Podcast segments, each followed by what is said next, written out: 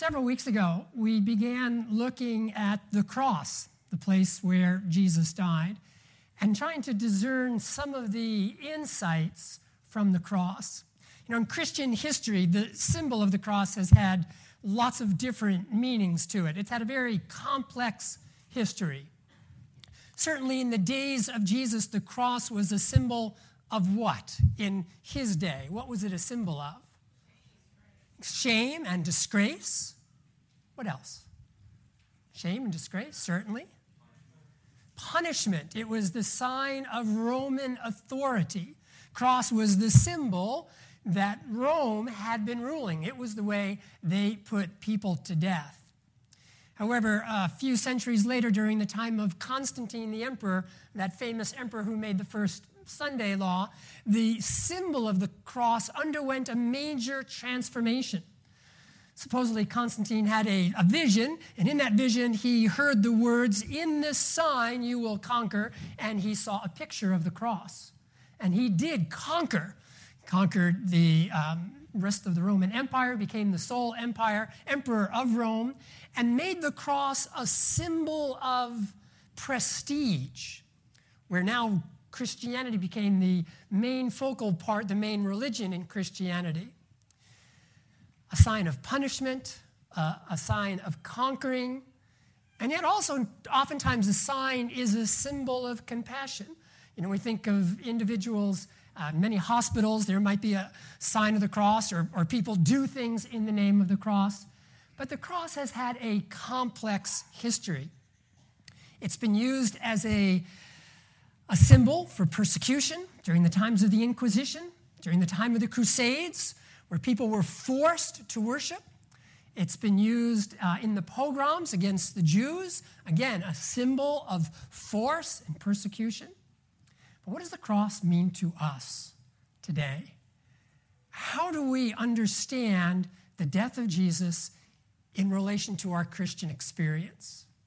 And so, as we've looked at the cross, as we've looked at different aspects of it, we looked first at 1 Corinthians chapter 1, and we saw that what takes place there reveals, the, reveals God to us.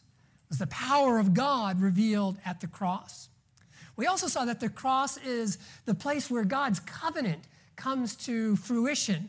And Jesus himself said that this is the blood of the new covenant, where he's able to bring us into a harmonious body of people.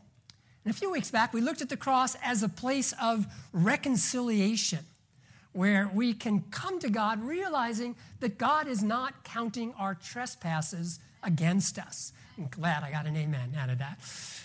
So let's turn back to 2 Corinthians 5, which is where we were last few weeks back. 2 Corinthians chapter 5. And what I want to look at this morning, I want to kind of raise a thorny issue with you this morning. I hope that's okay. I hope um, that the cold has stimulated your brain cells and you're ready to think with me. Uh, sometimes heat makes us a little sleepy, right? So turn the temperature down, Franklin. No, just, just kidding. Um, the cross can also be difficult for our day and our culture. And it's very common. There's a lot of Christian writers today that actually question the, what let me call the traditional understanding of what took place when Jesus died. And there's lots of reasons for this. For example, if you think about it for, for a moment, um, the cross, wrongly understood, can miscommunicate certain things. Well, what do I mean by that? Well, we sing, there's power in the blood, right? But how many of us like getting involved with blood? I know that a lot of you are medical, but the rest of us, you know, blood is, no, enough. there's blood, there's this revulsion. So what would it really have been like at the crucifixion? Would we be singing, yeah, there's power in the blood standing in front of the cross? I think not. My cousin, um, who's not a Christian, most of you know that I grew up in a Jewish family, and he and I, over the years, have written back and forth over different topics. And a few years ago, he wrote me a story, which some of you might have heard. It's roughly told, it's a story about a man who works at a, a train yard, and his job is to make sure the trains are on the right tracks. And his son came to, with him to work one day, and his son, unbeknownst to the man, toddled out of the shack that he was in and went down, and he was on the tracks. Some of you might have heard this story. And lo and behold, there's a train coming down the tracks, and the man sees, as the story goes, his son on the tracks, and he realizes the train is headed right for his son, and he can turn the tracks, or he can let his son be killed. And he chooses to save the people on the train and sacrifice his son. And that's often used as an illustration of what happened on the cross. My cousin wrote that to me and said, This is barbaric. I happen to agree with him. That illustration is greatly flawed. Why? Well, certainly someone is dying for someone else, but it almost looks, and in the story it's true, that this son is just an unknowing, uninvolved victim. That is not what took place at the cross. So let's look here. 2 Corinthians chapter 5, starting, I'm just going to jump back real quickly and we're going to get to our main verse. But in verse 18, 2 Corinthians 5 18, Paul says, Now all these things, I'm reading from the New American Standard, all these things are from God. The King James says, All things are from God. All these things, talking about the plan of salvation from God, who reconciled us to himself through Christ and gave us the ministry of reconciliation. Verse 19, to it, or namely, that what? God was where? In Christ, reconciling the world to himself. It's an important point here that I want to stress. And again, I appreciate it bringing, being brought out in the song, Spencer. You know, many of us have this difficult concept with the death of Christ. We ask the question, you know, if God told us to turn the other cheek, how come God doesn't just turn the other cheek? I mean, God told us, somebody slaps you, just turn around and just forgive them. Why the necessity for the death of Jesus on the cross? Is it just some kind of an accident like my cousin's story where the train's coming? Oh, someone's got to die. Better the son than the people on the train? That's really not what's taking place at all. So let's kind of think through this this morning. Um, and let's go back down to verse 20 and then 21. Therefore, we are ambassadors for Christ, as though God were making an appeal through us. We beg you, we beseech you, on behalf of Christ, be reconciled to God. God has already reconciled himself to us. The passage already says that God is not counting our trespasses against us. Amen. He has canceled them. We have to emphasize that over and over and over again. God is not holding things against us. But how does he deal with the problem of sin? Verse 21. I felt, and we went over this passage last time, I didn't really do justice to verse 21, and I don't believe I'll do justice to it this morning, but we're going to look at it at least. Verse 21 He made him. Well, let's figure out some of those pronouns. Who's the he and who's the him? God made Christ to be sin for us who knew no sin that we might be made the righteousness of God in him. So let's kind of just pull this verse apart. Let's chew on it a little bit. First of all, first thing I want you to realize, and I want you to try to grasp this with me, is that there are not really three parties involved. Now, the verse kind of looks like that, and I'll explain what I mean in a minute. If we just look at it, and too often when we communicate this with people, we do have three parties. There's God, He hath made Him, and then there, that's Christ. And then who else is the third party? There's us. So we kind of think about it in this threefold exchange. The danger with that is we misunderstand the relationship between God and Christ. Sometimes we think that Christ is the one that's trying to pacify the Father. Okay, here, I'll take it, God. Don't let it fall on them. I'll be the good guy and you can vent all your wrath on me as a lightning rod, and then they can go free. Or sometimes we look at it in that story illustration as the father, okay, he's going to do this, he's going to save humanity, but the way he's going to do it, he's just going to pour everything out on his son. But I want you to think for a moment instead of being three parties engaged, three participants in this transaction, there's really two.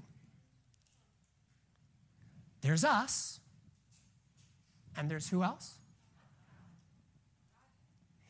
There's God in Christ.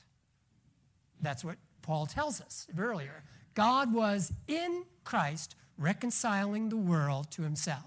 Now, what am I saying? What am I not saying? I'm not saying that God and Christ are not separate. Of course, there's the Godhead, but that's the point.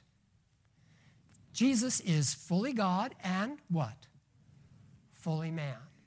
And it's God in Christ or God with Christ together as one party in the transaction working out salvation for humanity. He has made him who knew no sin to be sin for us. So this is really important for us because sometimes people criticize this idea of the cross and they say, well, you know, this is just an excuse for uh, child abuse. Here's this father that's beating on this innocent kid. Or this is a, a sign that you have a, you know, a sadist, that's the father, and a masochist, that's the son, and they're going at it, and we're the aside benefici- beneficiaries. Whoa, sorry. Those ideas are patently false. They do not represent in the least what's really happening at the cross. What's happening? God is showing us his great love for us through Christ. John 3:16 says what? God so loved the world that he gave his only begotten son that whosoever should believe in him should not perish but have everlasting life. But John chapter 10 in verse 17 says, John 10 17, Jesus said, Therefore doth my Father love me, because I lay down my life, that I may take it again. There's the Father giving, and there's the Son giving. Turn with me to Galatians chapter 1. We'll come right back here to 2 Corinthians in a moment. Well, let's go to Galatians, just uh, the next book after 2 Corinthians, Galatians chapter 1, in verse 3 and 4 and 5. Galatians 1, 3, 4, and 5. Grace to you and peace from who? God our Father and and the Lord Jesus Christ. One party, the Father and Christ and the Lord Jesus Christ, who gave himself for our sins, so that he might rescue us from this present evil age, according to the will of God our Father, to whom be the glory forever, um, for, excuse me, forevermore. Amen. Do you see it? One party, the Father and the Son, together in the plan of salvation. Jesus delivering himself according to the will of God. Incidentally, um, there's many people today questioning whether Jesus really is fully God. If he isn't, then you do have three parties at the cross. And then you do have a horrendous picture of what's taking place. But here's the Father and the Son together, thinking of how they can reconcile who? You and me two parties at the cross. So let's go back to 2 Corinthians chapter 5. Again, in addition to the song that Spencer sang this morning, um, Charles Wesley wrote a hymn called Amazing Love. You know that, right? If I was somebody like Naomi, I would just start breaking to song right now, but I'm not.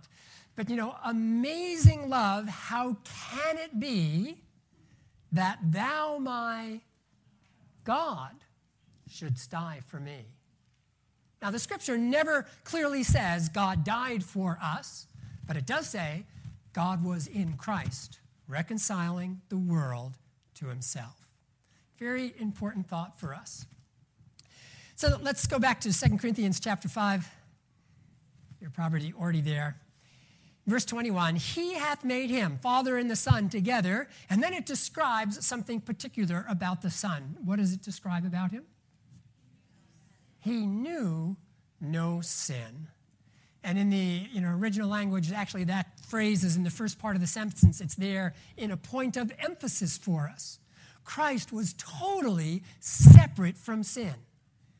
Today, in our Bible study earlier this morning, in our class anyway, we were talking about the power of the tongue and the words that we speak. Anyone else have a study on that?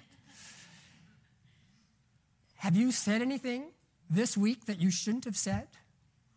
Oh, eyebrows went up right there. First, yeah. You know, somebody this morning said, well, it was actually this morning that I said something I shouldn't have said.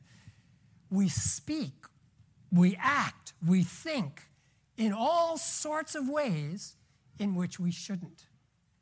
In him, there was no sin. He knew no sin. That's really almost incomprehensible for us, except for the last part of the verse. He wants to make us his righteousness. But there's this transformation, the one that was completely perfect, the only one who had never sinned, who had never said anything with his mouth that he later regretted. Wow, could you imagine that?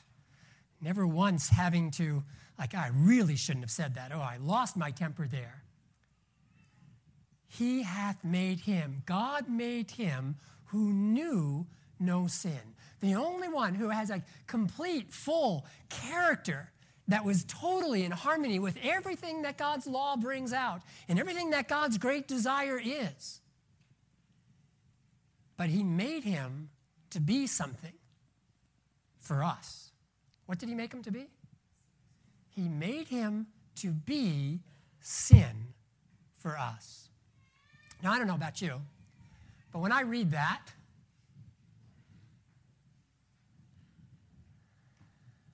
I ask the question what does that mean?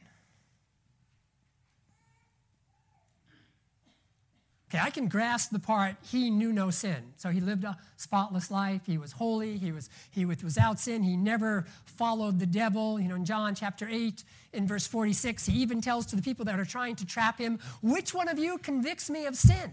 They're on his track all his life, but there was nothing ever there. I understand that he was free from sin, but what does it mean God made him to be sin for us? What do you think? He came into our humanity, took our fallen nature, Romans 8 3. Okay, well, that's an interesting. Metaphorically, he was made sin. It's a pretty strong metaphor. Uh, What's the point of the metaphor? Took our guilt. That's certainly part of it.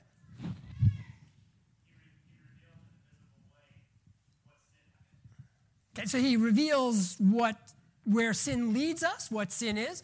He reveals how God relates to sin. There's a few places in Scripture where it talks about Christ being made things for us. Isaiah chapter 53, where he laid on him the iniquity of us all. In prayer meeting this week, incidentally, great prayer meeting this week, Richard was leading out talking about Gethsemane, where Jesus really is beginning, says in the Gospel of Luke that he's entering into the power of darkness. Something tremendous is taking place there at the cross.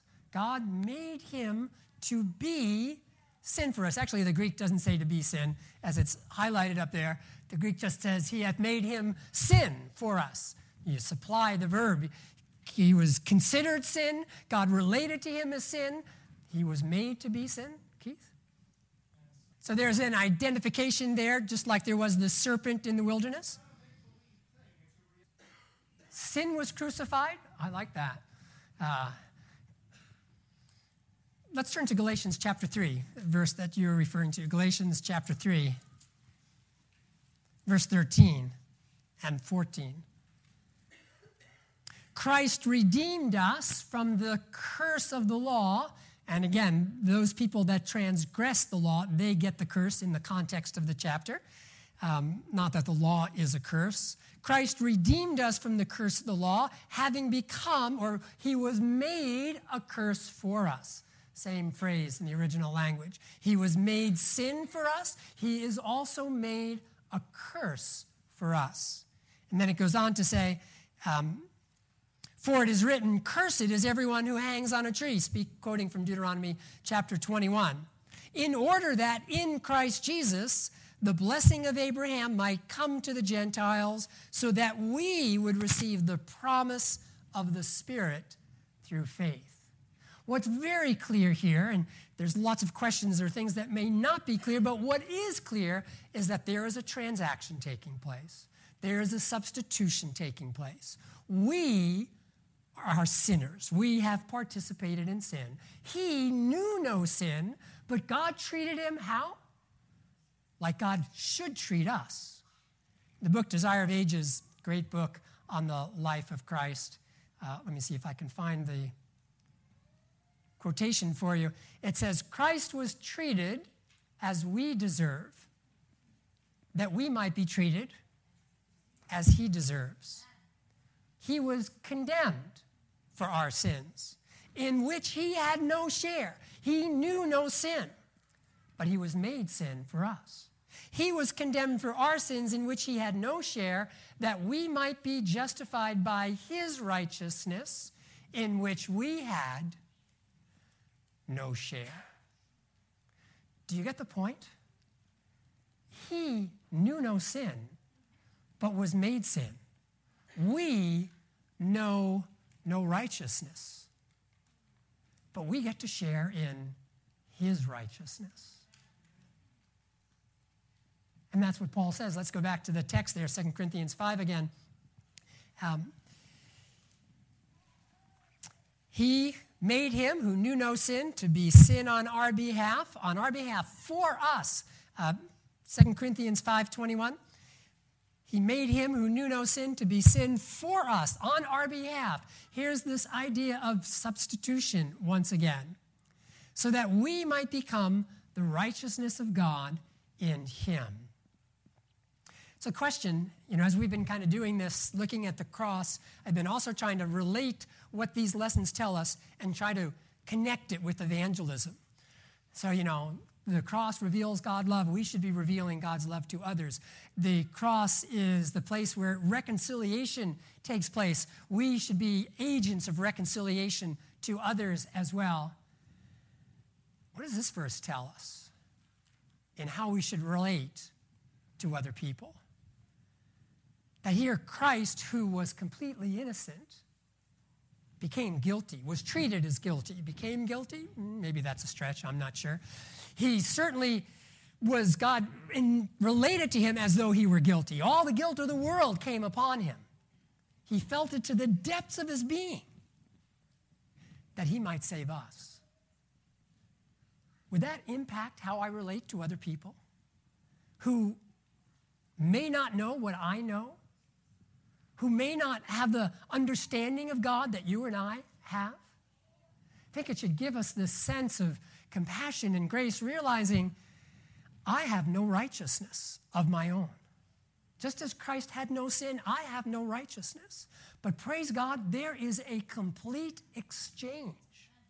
He takes all of my guilt, all of my sin, who I am in my weakness, in my depth, in my sinfulness, in my filthiness, and my brokenness, and He makes me completely whole. And that's what He wants to do for everybody. And if we ever think, well, you know, I'm a little better than you, we just need to come right back to the cross. Now, earlier I asked the question, and it's a question that people ask. God tells us just to turn the other cheek. How come God doesn't just turn the other cheek? Well, this verse and this experience of Christ tells us something about sin, and that is that we have no idea what it's really like. We have no idea of the depth of sin. We have no concept of the the enormity of the sin and what sin does to us and the we have no concept of God's holy love and holy wrath against sin. We are so accustomed to sin that we need to spend hours at the cross realizing that even when his own son became sin, God just couldn't wink at it. God just couldn't say, well, that's okay, I'll let you slide. Any parents ever done that to your kids before? Of course. But God could not, would not at the cross. Right. How, again, Isaiah chapter 14, verse 12, this whole idea of Lucifer's desire to overthrow, but it didn't bring peace or happiness to the universe. You know, the proud heart strives to earn salvation. But to come to the point where we realize that all we have innately is sin is terribly humbling. Well, not terribly humbling, wonderfully humbling. That all we have in and of ourselves, we have no righteousness. But praise God, God has made an exchange.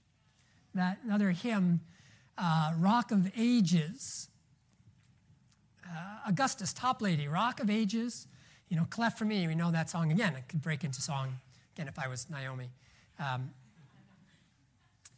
Nothing in my hands I bring, simply what? To the cross I cling. Naked, come to thee for dress. Helpless, look to thee for grace. Foul, I to the fountain fly. Wash me, Savior, or I die. God made him who knew no sin to be sin for me, that I could be made the righteousness of God in him. I don't have to pretend. I don't have to make believe I'm something I'm not. The other day, Kim Busel and I were talking in my office um, about the human condition of not wanting to admit that we need help. Anybody know what I'm talking about? You know, so like if I need something, I need to borrow Richard's truck, I'm going to figure out another way to do it rather than just asking Richard, can I borrow your truck? Why? I mean, Richard's my friend. Of course, he'll let me his truck, right? Anytime. But we, we don't want to really come to the point where we're vulnerable with people. Uh, Kim and I were talking about this in relation to fundraising. You know, to go to a donor and say, "Look, I really need your help." Oh man, I'd rather uh, I'd rather do it on my own. Our great need is the thing God wants to fulfill, and our human pride tries to cover up that need with all sorts of things. But let's be honest, brothers and sisters. Everyone is here this morning is in great need. Our clothes may look good, but we are in great need. We may look clean, but we're really very filthy. We're broken, we're shattered, we're in tremendous need. But praise God, God fulfills that need. He made him who knew no sin to be sin for you. Sin for the person you're meeting with, sin for the person you're talking to. Why? That we might be made the righteousness of God in him. What an exchange! What an exchange. You know, it should make our heart sing and our soul dance, if I can say it that way, this news. What an exchange. So, what will it be, friends? Do you want to be made the righteousness of God in Him? That's what God offers for us. That's what He's giving to us. And when we come to the cross, one of the clear things of the cross is again, there's two parties. There's God in Christ thinking what they can do to rescue humanity. And then there's us in great need. But what an exchange. The question for us is will we respond to that exchange? Will we be willing to lay aside the facade of our own self righteousness, lay aside the facade of our uh, self independence, and say, I'm so glad there's a place I can come. Naked, I come to you for dress. Nothing in my hands I bring, simply to your cross I cling. Is that your desire, friends? Just to come to that cross and to see God and Christ together thinking, what can I do to rescue me? I'd like to read a quotation in closing. It's from a little book called The Faith I Live By. It's a daily devotional. Um, you know, the exchange has been made the question for us this morning is Will you accept, will I accept my position in Christ? Will I allow Him to make me the righteousness of God in Him? Faith I Live By, page 113, says this We are not to be anxious about what God, excuse me, about what Christ and God think of us. Not to be what? Anxious about what Christ and God think about us. But what uh, about what, excuse me, I'll let me read it all over. We are not to be anxious about what Christ and God think of us, but about what God thinks of Christ, our substitute. And the cross points out distinctly that we have a substitute. He was made under the law, he was made a curse, he was made to be sin. He is my substitute. Is he yours? Do you know him? Is his righteousness being fulfilled in your life today? Can lay aside the anxiety. God, what are you thinking about me? How am I doing? What's my performance? And simply think about what God thinks of Jesus Christ, our substitute. Let's pray together. Father, we look forward to that day when faith will turn to sight and we will be around your throne, giving all glory and honor and praise to you. Father, we're grateful that we can begin that experience anew this morning, today, as we come to the cross of Jesus Christ. We pray, Father, that, that what takes place there would have an impact in our hearts and lives. that our pride would be broken down, that our self righteousness would be destroyed, and that we would come humbly to the foot of that cross and find all that we need. Thank you, Father, for your incomprehensible love. In Jesus' name, amen. This media was brought to you by Audioverse a website dedicated to spreading God's Word through free sermon audio and much more. If you would like to know more about Audioverse, or if you would like to listen to more sermons, please visit www.audioverse.org.